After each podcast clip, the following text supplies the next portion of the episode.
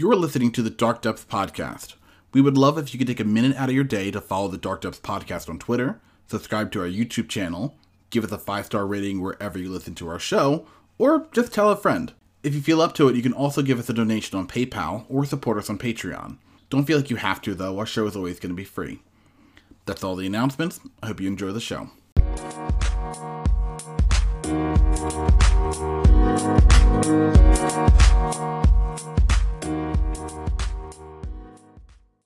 Welcome to the Dark Depths Podcast, your go to place for the modern and legacy formats. I'm one of your hosts, Billy Mitchell, and I am here with the Lord of Darkness himself, Michael Mapson. How are you? I'm okay. Hot. How are you? I'm doing okay. Uh, definitely, I'm actually in the warmest room room of my house, but it is actually still a good temperature in here for now, at least. Uh, I know it's been kind of crazy the last couple days here. Hasn't I? I don't know. I haven't actually paid attention. Was it raining yesterday? I mean, this it was raining yesterday, but it was. I'm trying to think like 70s, like high 70s on uh, over the weekend. So I was with uh, Rowan, alone with Rowan over the weekend. Uh, Raleigh was at her grandparents' house, and Ariel was away at a, at a bachelorette party. So I was alone with Rowan, and we were like, "Oh, I'll take the dog out with her." And I was like, "Nah, we're going back inside. This is terrible for babies." so uh, I at least remember that being pretty hot. Fair, fair. Uh, so what have you been up to since the last week? Um, not much. I finally finished getting my basement all situated. Um, and then I, I've started. I have to do this like at least once a year. I should do it more often, but just like kind of tuning up all my instruments. Um, you know, Hmm. replacing all the strings and just uh, showing some love to some instruments I haven't seen play in a while. I, for those who don't know, I have I can't remember what the number is, but somewhere around 20 instruments sitting in my house. Um, so I, I don't pay attention to all of them as much as I should. I think with that number, unless you're like actively involved in like a, a a group or like some kind of ensemble, like I think it's hard to give twenty different instruments the the attention they need. Yeah, I mean, it makes me feel bad. I'm a bad, I'm a bad uh, instrument owner. Um, al- Also, you know, with like the duplicates, sometimes it's kind of hard. Like, I've got an acoustic electric guitar that I mainly play, but then it's like, okay, well, I've also got my acoustic guitar, and it's like, well, I, I never play this because I just play the acoustic electric. I realized uh, I should actually just planning to donate it somewhere. Um, But that probably just means I'll buy a nicer guitar, and then we'll have the same problem. Of course. Yeah, I mean, it, it just feels like it's hard to. I don't know, giving giving away instruments like that, especially once you've had them for a decent amount of time, it feels like giving away like a pet or something like Uh, that, which is the guitar like, sucks. I'm not really particularly No. attached to it. okay, so giving away a bad pet then. Yeah. With that,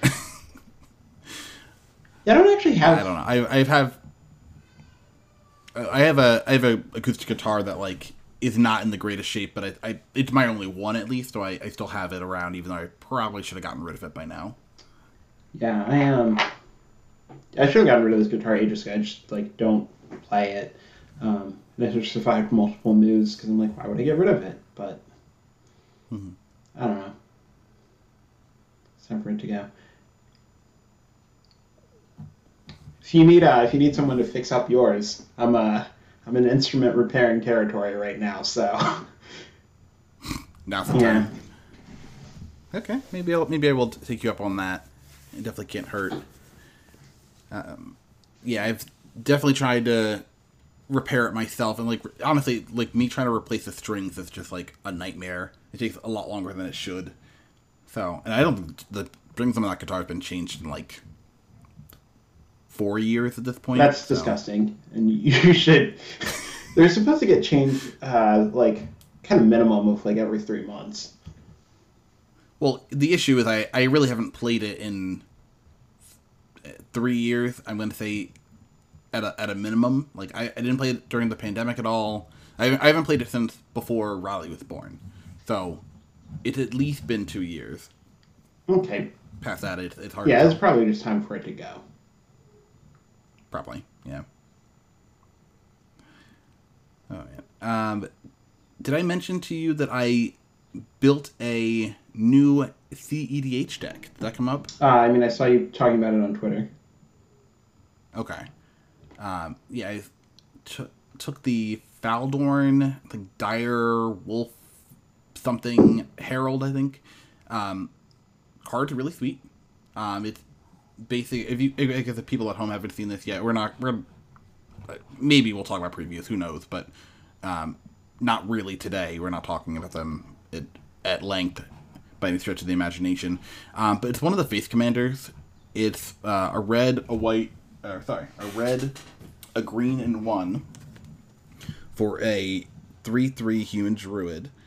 Um, whenever you cast a spell from exile or a land enters the battlefield under your control from exile, you create a 2 2 green wolf creature token. Uh, pay one, tap, discard a card. You get to exile the top card of your library, and you can play that uh, play it this turn. So like, it's I've been like playing with it. It basically just like auto combos with food chain because you just get to like loop through uh, food chain with uh, Squee the Immortal or Eternal Scourge and make infinite two two wolves, which is pretty sweet.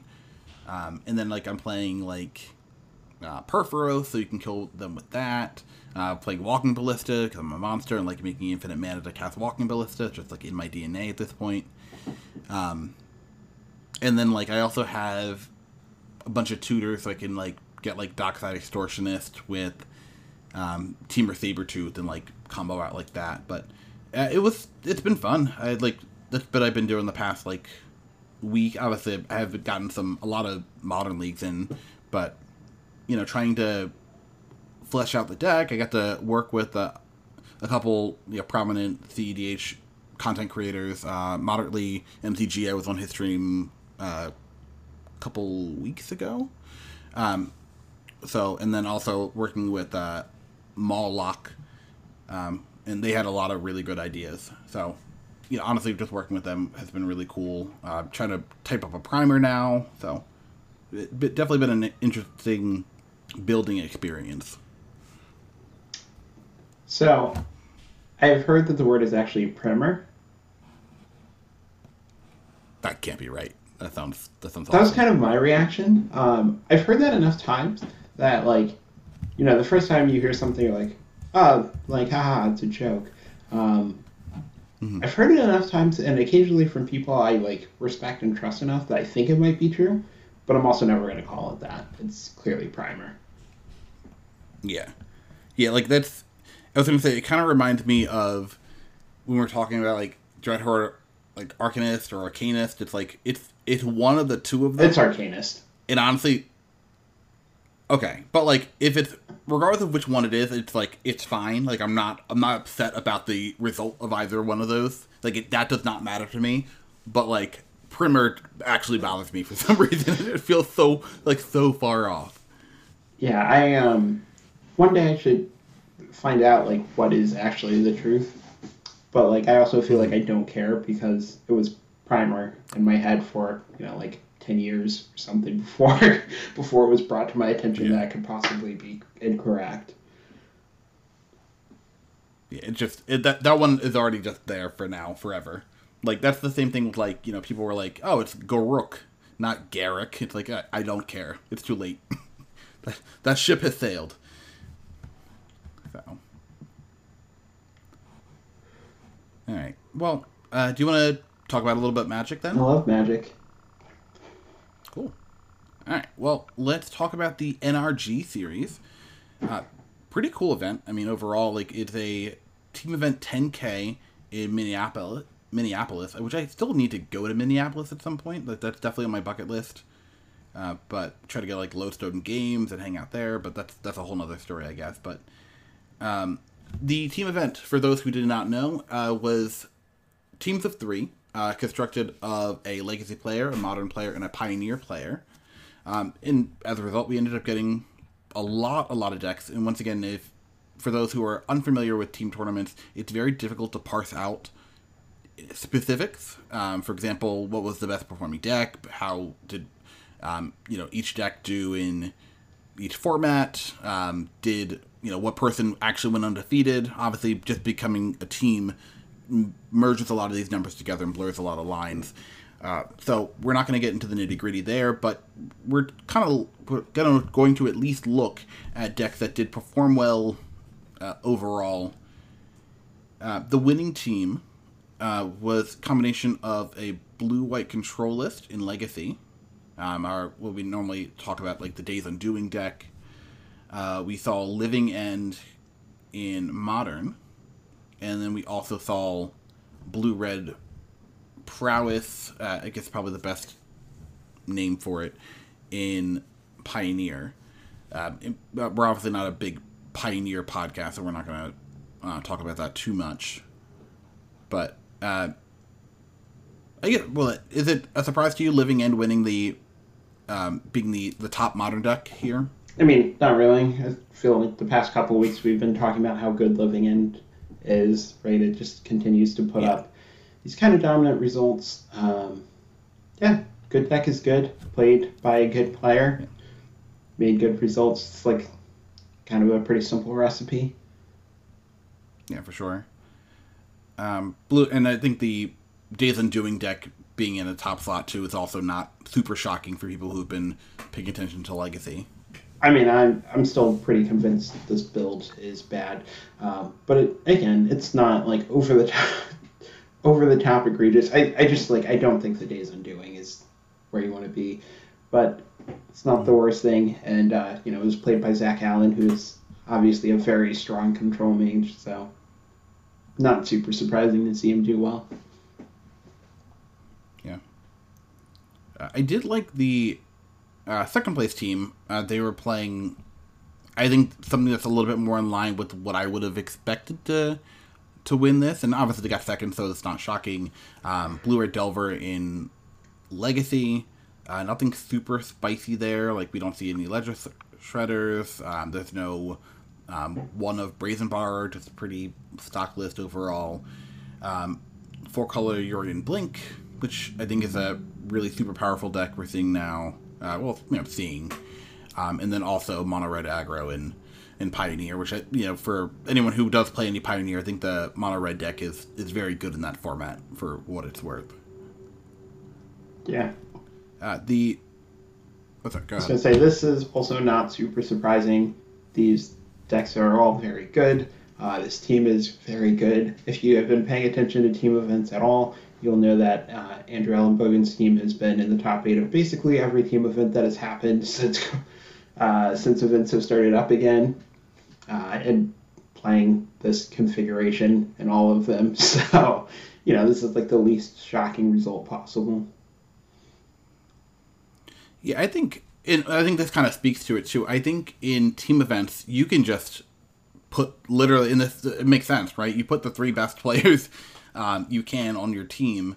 They played the best matches that they can, and more often than not, you're you know three people who win 60% of their matches are just going to win a lot of their matches over the course of a weekend. Like these team events really do bring the best teams to the top and allows you to convert you know individual performances into a really high chance to make the elimination rounds.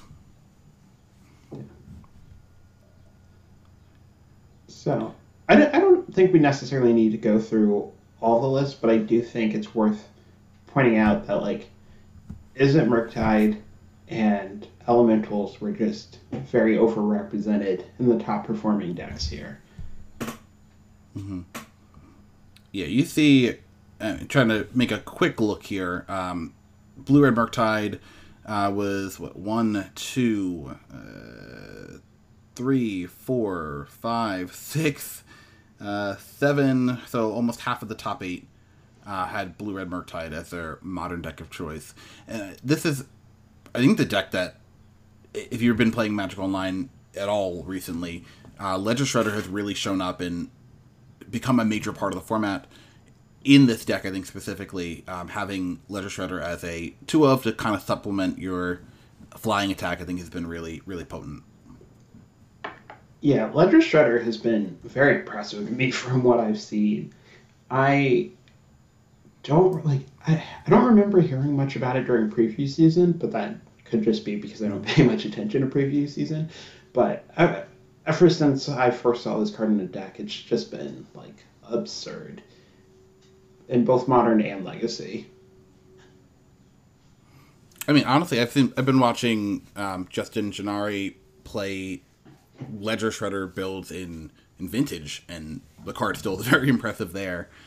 Um, I, I got to play against somebody who was I think it might have been Spike, it might have been Doomwake, but one of them was playing a deck that was playing Ledger Shredder in uh, Asmo Shell.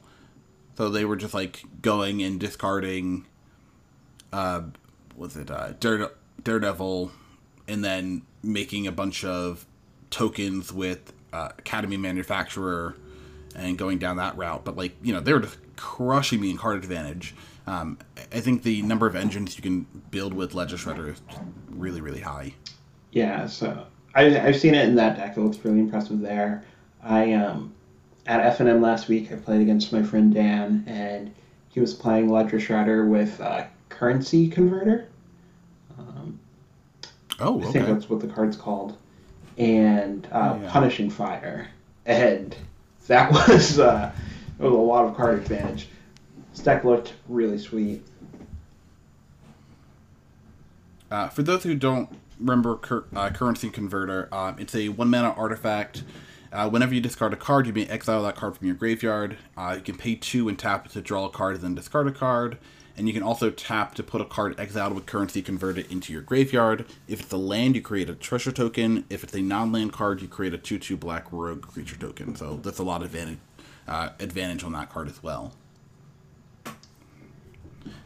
Yeah, the you know I've actually been kind of surprised. I have seen a couple lists with it, but I was really expecting to see more of the Underworld Breach deck with Ledger Shredder. I just, that felt like it was going to be a good fit for it. So I know Jesse Robkin, who kind of put that deck on the map more or less at one of the previous uh, Star City events.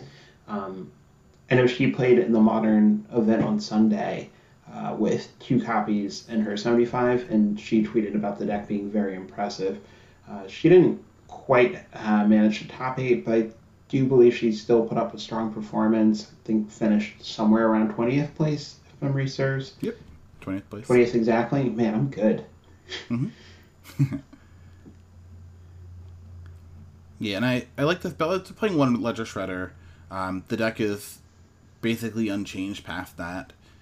Um, but there are two more Ledger Shredders in the sideboard, which I'm assuming is just when you know your opponent brings in the, the graveyard hate, having a, a, a threat that is not dependent on your graveyard being stocked, I think is a is a good call. Yeah, I'm definitely very excited to try this card out in there. I mean, I'm excited to play with this card in general. Uh, so there's just so much you can do with it. I'm still picturing like discarding Uro to it, and then bringing that back. Oh, the value. yeah, I mean, like I could definitely see that. Like, I I think people discard Kroxa, which I think is really sweet in modern. Um, I, I do wonder. Maybe it's too cute. I, wonder how many shells you could have that like involve like dredging or something like that. Like that be that could be cool. I really like dredging though, so I'm, I might be a little biased there. Yeah, I. I mean, you could try it. It's probably not the worst thing in the world. Uh, my concern would be I, I feel like in Dredge you don't really necessarily cast that many spells. Uh, yeah, I guess not not a ton after a certain point. Yeah, after a certain point. Yeah, that's definitely one of the ones I think Blue Red Murktide, like with the Ledger Shredder, definitely really popular deck here in the in the event. Um, another one that's been very popular is four color elementals too yeah, the elemental deck is really good, um, which is not news, right? Like I feel like this is something we've known for a while. Um, I think mm. there's some amount of tension, I guess. I, I don't know how to refer to it, so I'm going to go with tension on figuring out when it's a good choice for the weekend. Like sometimes people play this version, sometimes they play kind of what I think of as the more stock four color uh, control version, and the decks have a lot of overlap, but it seems like sometimes one's better, sometimes the other's better. So I really don't know how players quite figure that out. But I guess this was the weekend for elementals, which, for my money, is the more fun of the two decks. And it definitely it definitely put up its numbers. Yeah, and uh, Doomwake, for what it's worth, also I think won the event on I believe it was Saturday, um, playing this deck in the Modern Challenge, and something I saw in his build that I'm seeing in the fourth place deck, I'm seeing in the um, in some other lists as well, is the addition of Obsidian Charmaw. Not a card I expected to see in a main deck, but it's pop it's popping up and I guess eating all the artifacts it can. Are you sure Doom Wake won? Um, I, I think you mean demonic sure. tutors. Oh, the demonic tutors. Okay. The demonic tutors won on Saturday. Let me see.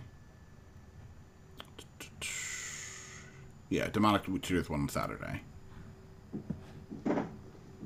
Yeah, was, sorry, I was watching Doom Doomwake before we before we started uh, recording. Um, the demonic tutors won, yeah, playing this deck, and once again the the one copy of Obsidian Charmaw uh, in the deck, I think seems it, in my mind seems out of place, but it, it it seems really good every time I see it being cast. Yeah, the card's very good. Um, I still, this is such a small thing, but I really wish the art on it was different. Uh, the wings are, I know they're on the card, but they're kind of hidden. And the first time I played against this card in paper, I didn't realize it flew, and I just threw away my flyer. And yes, I should probably learn how to read, but also, if a card has flying, it should look like it flies. That's, I mean, that's fair. I agree with that. Uh, yeah, the number of cards in which I've attacked into blindly and then be like, oh, that's not what I thought was going to happen. it's, it's very high, so I, I definitely feel your pain there. Yeah, it's just, um, um, but like I know we're not an an art podcast, but like really, just just look at this card. Like the wings are there, but the body is so dark, and then the wings are so light. mm-hmm. Yeah, it's like coming out of a the steam of a volcano or something like that. So it's, it's kind of hard to see. I, I definitely feel that. Cool art though. Just just makes me angry. yeah. um, but yeah, I mean, this deck is really powerful. Uh, the one thing I'm I, I don't want to say confused about, but su- surprised to see is the fact that Titania thinks has kind of slid back into list after it was gone for a while. So I have played this deck, and the Titania was really good for me. Um, I don't know if you know this. Five threes are big. They are. Yeah, it, it's true. I just think sometimes you you need to go over the top, and you need to do it immediately. The deck's good at going over the top of people in general. Uh, Risen Reef is very good at accomplishing that, especially when combined with Yorion. But the Titania really helps too, especially like in games where you're flooding out. Uh, you know, Wrenn and Six makes it very easy to flood, and I think there's just a number of games where you end with a bunch of fetch lands in play, and when you're able to like Eladamri's call for uh, for Titania, and then you just like crack four or five fetch lands, like the game just ends on the spot more often than not. Yeah, and I think if like the, I guess interaction that I always forget in my mind, Titania is a human, and it makes you know five three tree folk, but Titania is an elemental, and she makes elementals. So, like, there's a lot of synergy you get along uh, playing that alongside the Risen Reefs, like, uh, and the number of times where you know you have Risen Reef in play, you play Titania. That triggers Risen Reef, you get a land, and then it's a fetch land, and then you Titania gets back her own fetch land, and then you crack like it is really easy to put you know 15 power on the board um, over a full turn cycle, which, like you said, that that's going to close out a game pretty quickly. I really like this card in general. Well, it's a it's a card you've played with for a while, right? Yeah. Like a different I've played it in Nic Fit. I have played uh, played it in a deck that just like tried to find um, Zuran Orb with Urza Saga.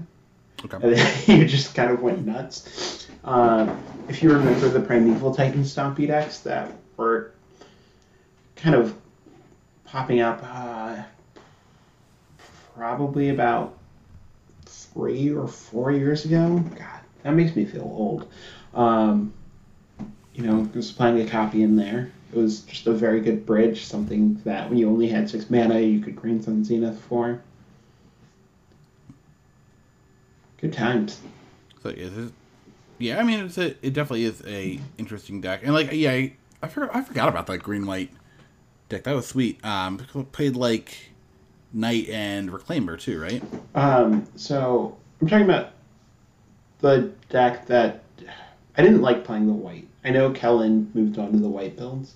I was never a fan. Mm-hmm. Um, and I didn't love Flamer in the deck actually. I'm trying to think of what, okay. all was in it. Ancient Tombs, Exploration. I think I put like two or three Mox Diamonds. Um, Chalice of the Voids, Dryad of the Ilysian Groves, Titania, One Courser, Primeval Titans. That was more or less the deck. Okay. It sounds like there's probably like a couple of Valakuts in there too, and like maybe Field of the Dead. Yeah, man, I might just have to run it through a league. Just bring back, uh, bring back good memories. Not a bad idea. um, so yeah, I mean that was once again without going too far down the rabbit hole. There, there that is basically the things we kind of saw from the NRG 10K. I, I was like playing in these events, but once again, it is hard to really get any any meaningful data outside of you know, what decks are popular um, in in the modern seed or legacy seed or whatever. And you know, like, kind of like you expect, there's a lot of a decent amount of blue red delver. There's a lot of actually eight cast in legacy, um, which I, I know has been decreasing in popularity and performance over the past couple weeks, months at this point. So I kind of not shocked to see it, but you, you kind of mentioned this before too. Like the deck is cheap enough to build in paper that people are going to build it if they're not if they don't own a, a legacy deck themselves. They, that's one that they could very easily borrow or get the rest of the pieces from without um, over overspending. So I guess it's not surprising to see 8cast make a resurgence on a paper event.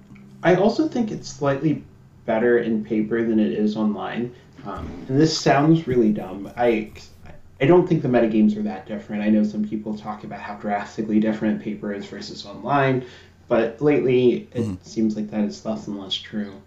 But one of the things is, I think online is still going to be a slightly tougher competition than in paper.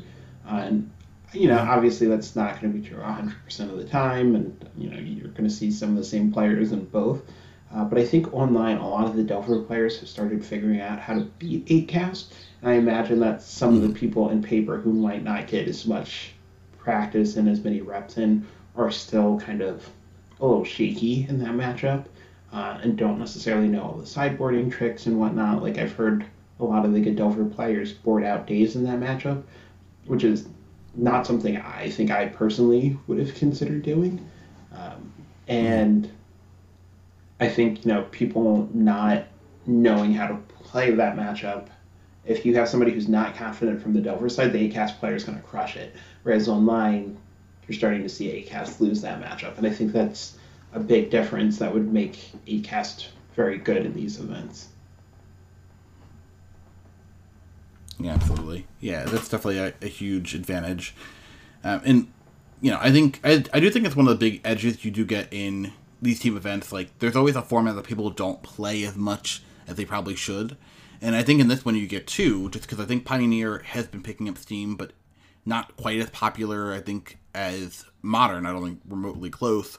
Um, and Legacy, obviously being a format that for some people, especially in paper, is inaccessible you definitely do get rewarded if you have someone who is very well known uh, for playing the legacy format. So that's a that's a huge plus. Like, and once again, the winning team had Zach Allen, who is no slouch in in any format, but you know, definitely knows his way around a force of will.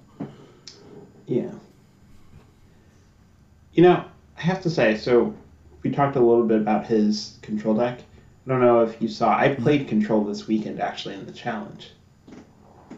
Oh no, I didn't. Yeah, so uh, uh, Matthew Vuk top aided the Saturday challenge playing Jeskai Control, so I just kind of copied his list.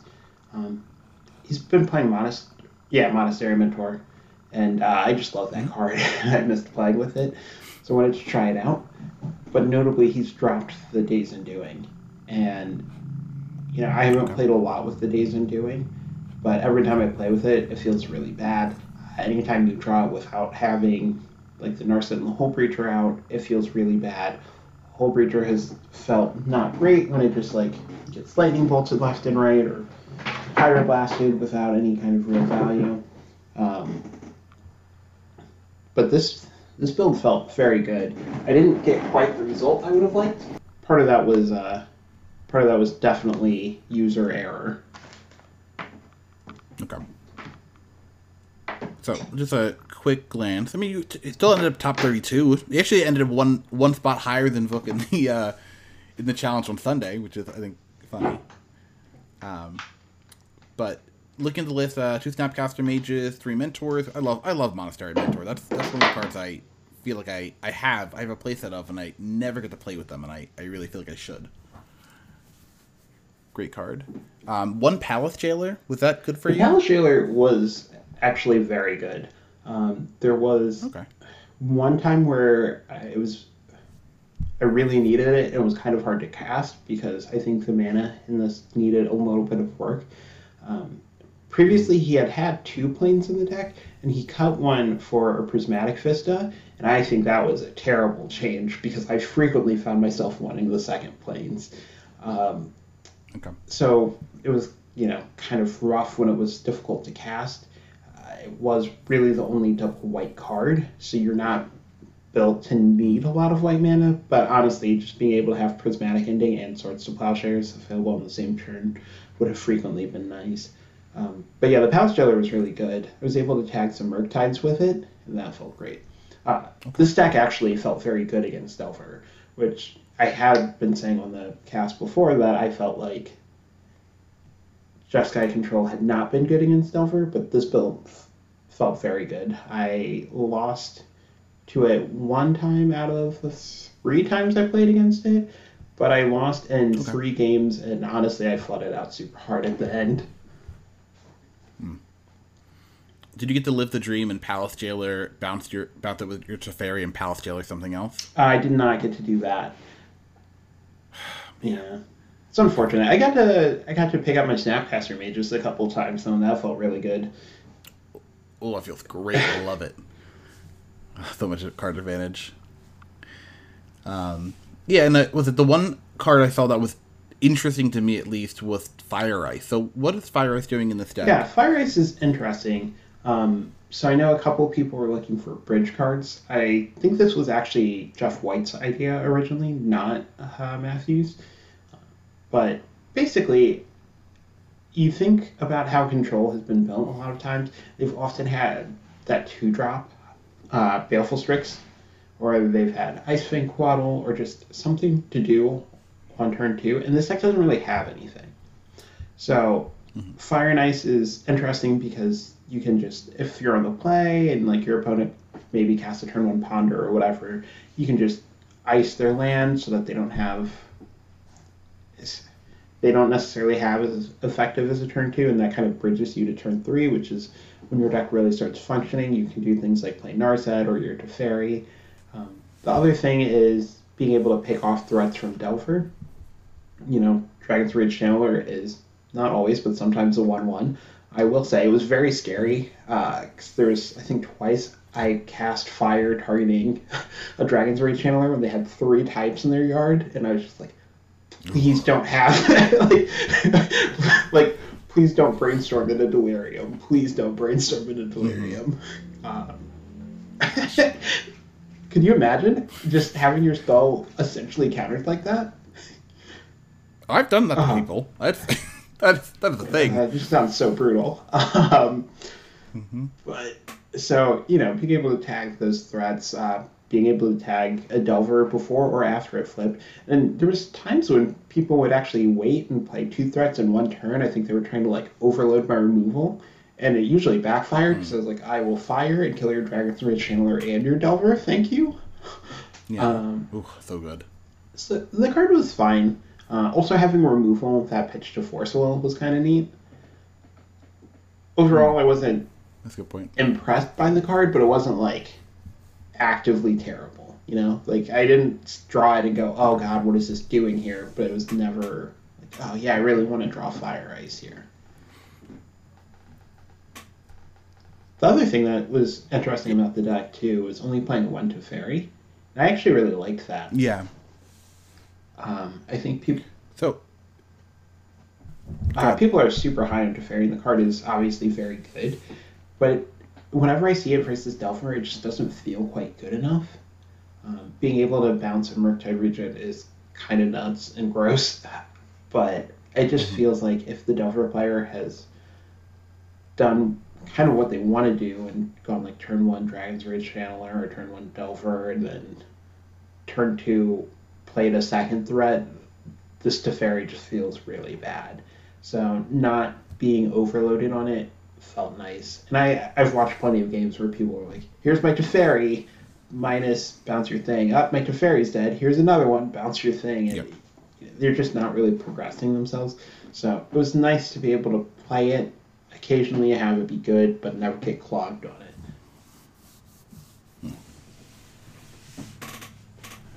Uh, the sideboard also is just filled with the. I mean, I think it's some of the cards I make sense to me. Like I'm not surprised to see a Pyroblast, Red Elemental Blast, Surgical Extraction makes sense, Force Negation. Um, I do like the is it static casters and the one Kozilek return though. That's that's an interesting card. I don't often see Kozilek return in Legacy.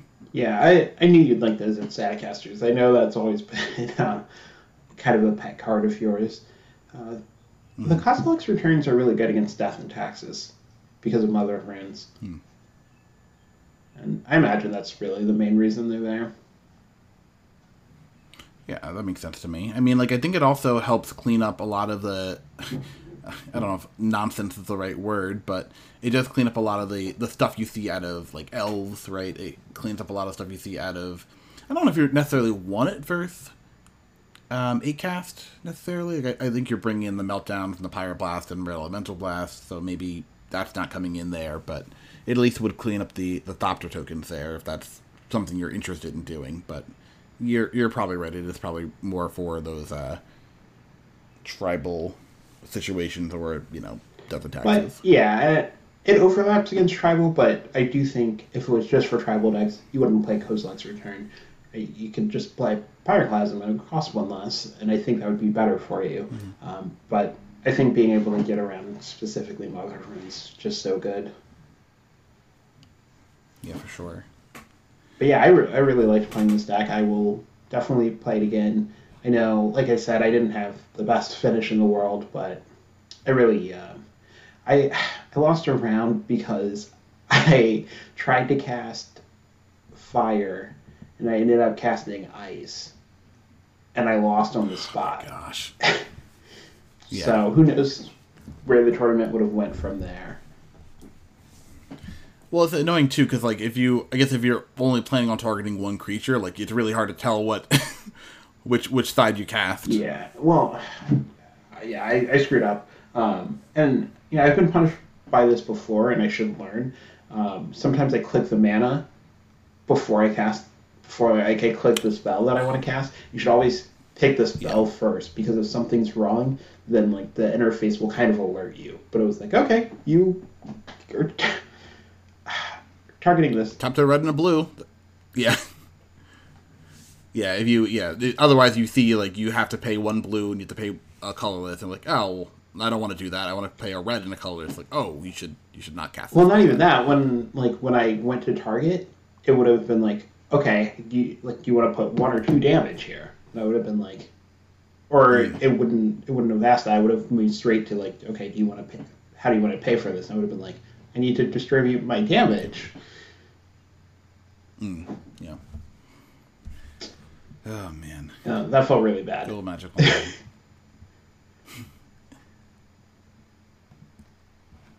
yeah. So, yeah, that's uh, I definitely that's definitely an interesting deck. I mean, like, I one thing I've been you've been playing so much of the green white deck and doing well with it, so it's actually cool to see you kind of branch out into something that you you know isn't exactly another you know green white deck.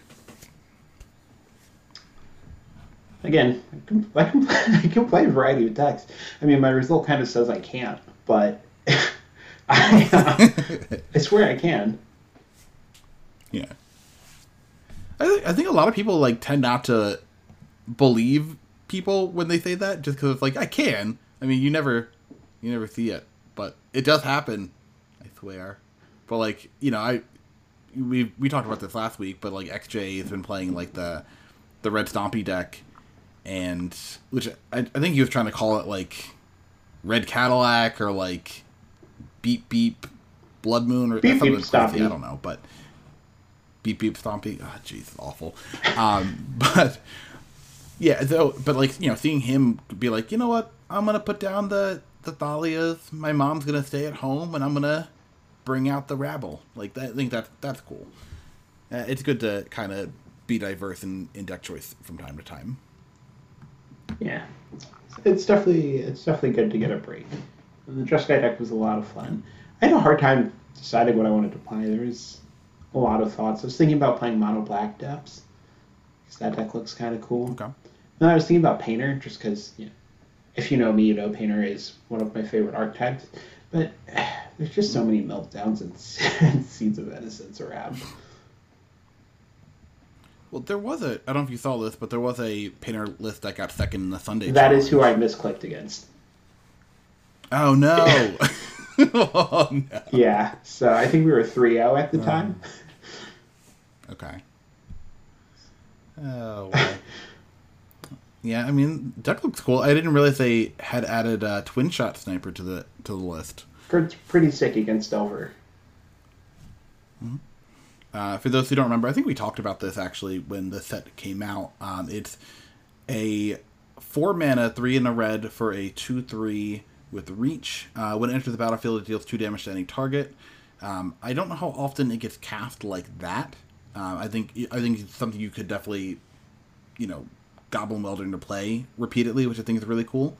Um, but the thing I think that's really neat about it is you can pay a red and one and discard it to deal two damage to any target. So it's an encounterable way to to kill a, you know, unfl- or you know undelirious Dragon's Rage Channeler or a Delver of any flavor. So. Uh, but I do like the idea of being able to weld it in and out and just keep dealing two to stuff. Like that seems really nice, especially if you're trying like trying to hide behind like an ensnaring bridge.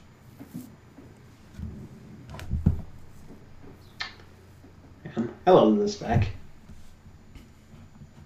Sweet deck.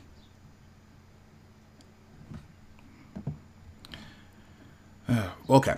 Uh, well, yeah. Do you, is there anything else you want to talk about as far as these tournaments are concerned? I know we kind of jumped from NRG to um, challenges, but Yeah, it's I, we. I still want to have I have a beef I want to bring out with you. Oh my god.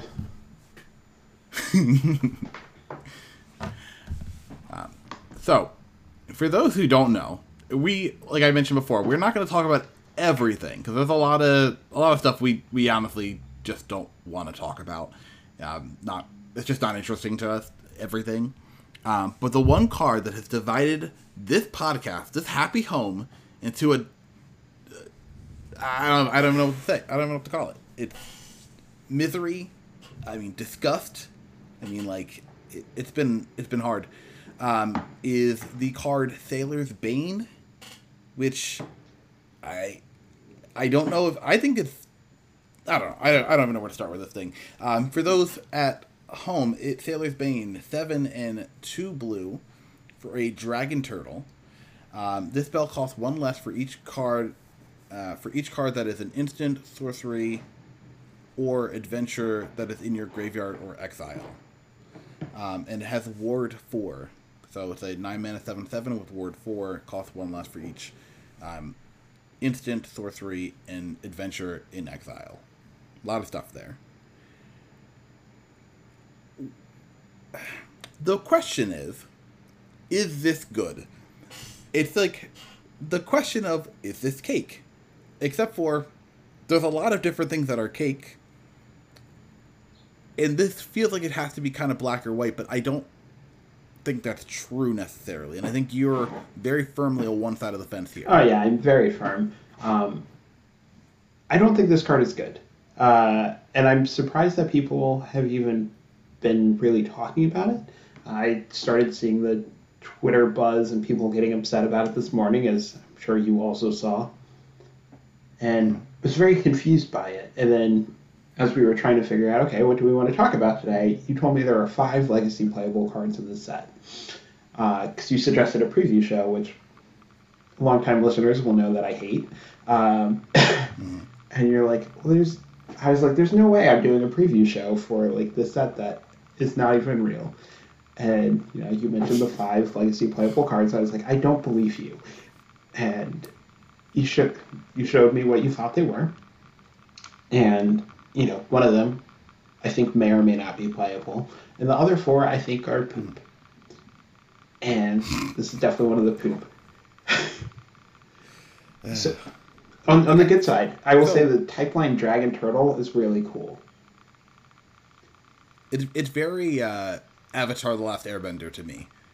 Where like they, they did not need to make a dragon and a turtle, but they chose to do that for us, and I, I appreciate that.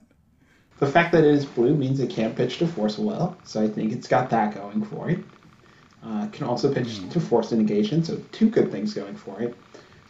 I feel like you're being facetious here, but like it actually does have really good synergy with those too because it costs one less for each instant or sorcery that's in the graveyard or exile. So whenever you cast Force of Will and pitch a Brainstorm, or Force of Negation pitch a Ponder, right, that's reducing the cost of this by two. Yes, which is uh, which is interesting. Um, mm-hmm. Other than that, I don't think this card is good though. So, oh, okay. why why do you think the card is good? Okay, so as far as things are concerned, right? Talking about other benefits. Uh, Ward 4, nine times out of ten, is hexproof. And I, I think we kind of see that with Kappa Cannoneer, where there's a lot of times where it's like, I can I can definitely kill that. I I can't ever pay the ward cost though. But like once I can, like there's a good chance that like you just never get the ability to actually deal with that. Um, also the fact that it's can come down so quickly, like it, it's really easy for you to have that, and by the time they do get to five mana, uh, whether it's a pyroblast or that's a Swords to Plowshare, right? Like you could very easily have your own uh, force of will, or you have the Daze to pay, so they have to pay the extra one, and now it's protected again. I think that's really relevant. Um, the thing that I think is also really impressive, uh, impressive about it, um, and we kind of saw with some of these other cards too, um, is the fact that it does not care about the graveyard being intact, right? So one of the issues with something like Gurmag Angler that we're seeing is that you can't play Gurmag Angler and play um, Murktide Regent, right? Murktide Regent is going to eat all the cards. You don't have enough food. You can't have that many Delve spells in the deck. Even the second Murktide is sometimes difficult to cast because you don't have that many more cards to fill your graveyard with.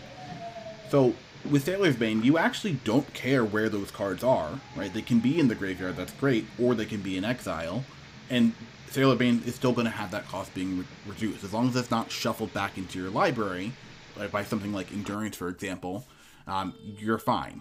Endurance is just going to be good versus all these graveyard cards in general. I think everyone just has to be okay with that. But with uh, Sailor's Bane, you can you cast the Murktide get all the instants and sorceries out you want, make it a you know five or eight eight, and then still Sailor's Bane is still going to cost five less, which I think is fantastic.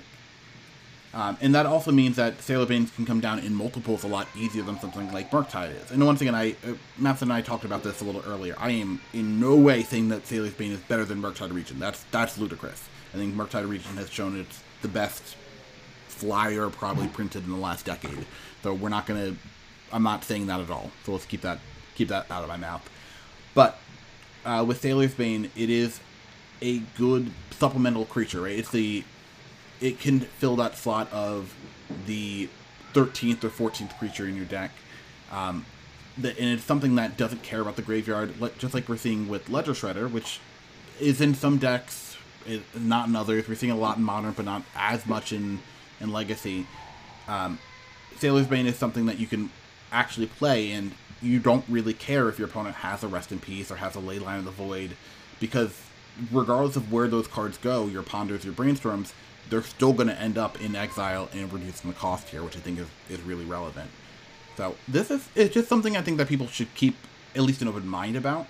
Um, is it going to be insane? No, maybe not, but like it's at least in that tier. I think above Gurmag Angler, which I think everyone's kind of agreed at this point is not playable. I don't think that's legacy playable anymore, especially with Teferi Time Raveler. Um, I think if you can, you know, pay two or three mana and your opponent can't actually bounce this back to your hand with Teferi or with um, Jace the Mind Sculptor, like, like I think that's something you need to at least keep in mind as being a powerful option for you. So I think there are a couple things. Uh, so first, I'll address the ward four. Ward four is obviously very strong. I don't think anyone would say it's not.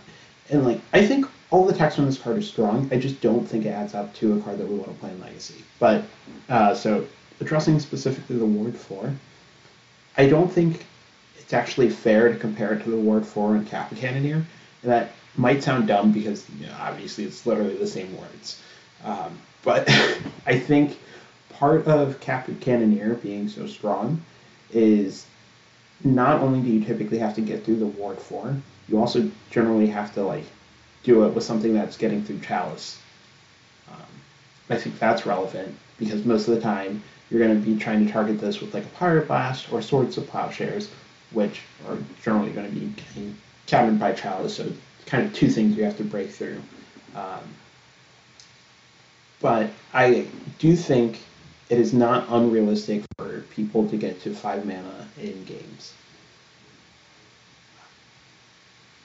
Yeah, and five mana is definitely not un, unbeatable. And I think, to your credit, too, Kappa Cannoneer is going to come down on turn two, realistically, or turn three eh, with a, a slower hand. Like, Sailor's Bane is not going to come out. We, we kind of we talked about this in the before, too. Like, you can construct scenarios where Sailor Bane, I think, comes down on turn three, right? I think turn three is not absurd, but I think more more risk, realistically, you're going to see this coming down on turn five. You know, I think in a in a normal game, you have some ponders, you have some brainstorms, you have some lightning bolts, you have the expressive iteration. You can't cast that one Force of Will that stays in exile, and you know now you've got a Sailor's Bane for for two mana but I think that's fine, right? Like if you are, you know, worried about the speed of it, like I think Kappa Cannoneer, obviously the Ward Four, like you said, is much better. Um, if you know your opponent, it actually is just ha- has hexproof for the first three turns it's in play. Sailor's Bane is very often not going to have straight up hexproof. It's just going to be very expensive to kill, which I think is still fine, but um, it still does eliminate those the lines where people expressive iteration into pyroblast. Now I'm going to pyroblast a creature. It still eliminates the I'm going to cast a fairy and bounce it. Like I, I, think that still is is good and worthwhile. But you're right. The the Ward four on these two cards, even though they both say literally the same thing, they are very different. Um, the Kappa Cannoneer is definitely more powerful of a Ward four here. Yep. Um, so you also mentioned it being slower than than Murktide Regent, which I think is a huge knock. Um, and obviously, I understand the card can come down just as fast as Murktide in theory, right? Uh, it is pl- I don't want to say plausible, but it is possible that the card can come down on turn two. Um, somebody could have turn one, end of turn, thought scour, flip over two instants or sorceries, uh, force a will your spell, force a negation your spell, untap, mm. land Sailor's Bane. And I mean, yeah. in, in that magical crystal's land, the card's absurd. Uh, mm. Better than Murktide there, but I, I, yeah, you know, I don't think that's usually what's what's happening. I do think this card is coming down slower, like you said, And then once it's come down, since it's coming down in a slower game, it's going to be way less impactful because I think a huge part of Murktide Regent being so good is the fact that it flew. Um, and that's not me saying that Murktide Regent would be a bad card if it didn't fly. It would still be like good, but like it wouldn't be mm. the problem that it is now. you can theoretically have creatures that are bigger than it, and you can block it. Like I know cards like Young Pyromancer. Uh, and Mentor don't see a ton of play, but those, you know, if we get to a world where this card is good, those are cards you could play, and you could theoretically have chump blockers that kind of buy you time until you can answer this. And obviously, mm-hmm. you know, that still puts your opponent on the losing foot, but it doesn't just close the game. Um, yeah. And I just don't think that that's enough. Like, I think if you want if you're looking at something that's coming down that slow and you you want that protection, like I'm not convinced that this is any better than True Name Nemesis is. And honestly, like I understand seven power is more than three power, but in terms of that race, I think the True Name is going to be just as effective because they can't ever block it. Um, I think there's going to be times where you're like awkwardly looking at this card and don't quite have the spells to cast it, and it kind of incentivizes you to cast your spells that you might be better off holding. Um, mm-hmm. It's awkward because this card will come down fastest, I feel like, in the combo matchups because that's where you're like burning your counter spells off. Um, mm-hmm. But like in the in those matchups, I, I, guess it's maybe if it comes down and is bigger than Murktide, it's better there. But like, I, I don't know. Like I just don't think this card, in a world where you play against a lot of fair decks, is going to do anything. And I think mm-hmm. you don't want more copies of this kind of slow, clunky card in your tempo deck. Like, sure, yeah, I can see that. Like, this is not me saying, hey, you know, you're going to put this card into play and your opponent's going to laugh at you. Like that's not going to happen. There's they're not going to be happy to see this card on the table. That's never. No one's ever going to watch you play this and be like, oh, whew, I thought it was going to be something scary. Like that's not realistic. um, but I just don't think that this card is good. Um, and I do think you know there does hit a world where maybe people are targeting Delver more. They're playing things like Rest in Peace and Leyline of the Void, and then stock of this card goes up. But I think if that's the world we're living in, where you have to be worried about your graveyard constantly being attacked, you're probably off. You're probably better off just switching attacks, um, or again, just playing True Name Nemesis. Like nothing. Mm. like I feel like that was this card that was so good, and then it just kind of fell off. Like nothing answers it. I mean, like people don't even play Council's Judgment anymore. There's like one copy in Death and Taxes sideboard now, I think, and generally none in Control. Like that card fell off almost exclusively because of Murktide Regent. So yeah. I think that is still a playable thing to be doing. Um, I don't know. It, this might sound dumb. I think I would almost be more excited about this card too if it didn't get Pyroblasted on the stack. That's probably just dumb, but yeah, I mean, yeah, if it if this was a the same card but red, uh, I think it's infinitely harder. Oh yeah, it would need to cost one red. yeah, um, but I, I, think I think if it's going to cast double of one color, that makes sense with the text it has. It needs to be blue, but yeah, I mean, like the fact that it's not that it does get targeted by pyroblast and elemental blast is definitely not as appealing as I would like. But once again, I just think a lot. I guess for better or worse, this seems really weird. It's weird to say this sentence, but I'm going to say it anyways. Uh, the best aggressive threats you get in a lot of colors just happen to be blue right now. So you just have to be okay with it being blue, I feel like. I think that it being blue is actually what keeps it from being unrealistic. Like I think if this card was like green, for example. I think it should be green, honestly. I think this card I think this card should be blue green. I, I feel like it's a nightmare to play against though. How, that doesn't really change it at all right? It just literally just well, makes it harder to cast. And based off of the text on the card, yeah, no, I honestly just think it should be green. It's a turtle. Turtles are green. Well, was gonna say, I'm, I'm just saying if it, was, if it was double green, I think it's hard. It's much harder to deal with. Yeah, being blue green, I think yeah, you're right, makes it harder to cast. But being just straight green would make it very hard to, to interact. with. Um, one thing I will say about it is seven is a relevant number because of Unholy Heat, so it does have that going for it. Not that Unholy Heat is the most played card in the world right now.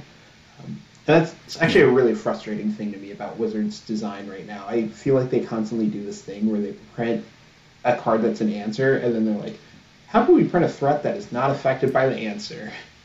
Uh, they did the same thing with Oko. They did the same thing with Wrenn and Six. It's like, hey, we have cards that deal three damage, and like Wrenn and Six will go up to four loyalty. I'm like, okay. We have like, uh, I can't think of what it was called at the time, but the card that Was it combust or fry? yeah, it's like you can deal five damage to things uncounterable. And they're like, Oko will go to six. Like, stop doing that. Yeah. Nobody likes it when you do that, Frank. like, um, yeah, it's yeah, that is definitely a, a very annoying design thing. But and once again, maybe this is maybe we're thinking too uh, spiky about it. I guess like this is also something that you could probably play in like the like the mono blue Delver deck or something like that. Like I could imagine that this slotting into that deck potentially. Um, so I don't know. It's something uh, that I'm not. I'm not dismissing it right away. I am. Like I, I would at least like to, to see how it plays before I throw it in the trash bin. Um, and honestly, it might it might not be as good as, let's say, you know, obviously it's not going to be as good as Murktide, right? It it might not be better than Brazen Bar, or it might not be better than, uh, even Terramander, right? But like, Terramander was playable for a while.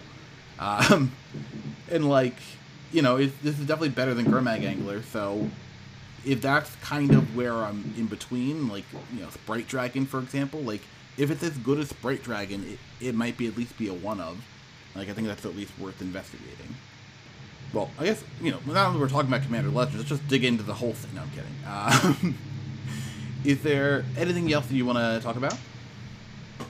Mm, nope. Well, in that case, I think we should probably just start packing our bags, getting out of here. Uh, Mapson, where can people find you? Uh, you can find me at Expedition Map on Twitter and Twitch. Where can people find you? You can find me at Bad Luck Bandit on Twitter. If you're interested in finding the show at all, we are at Depth underscore podcast on Twitter.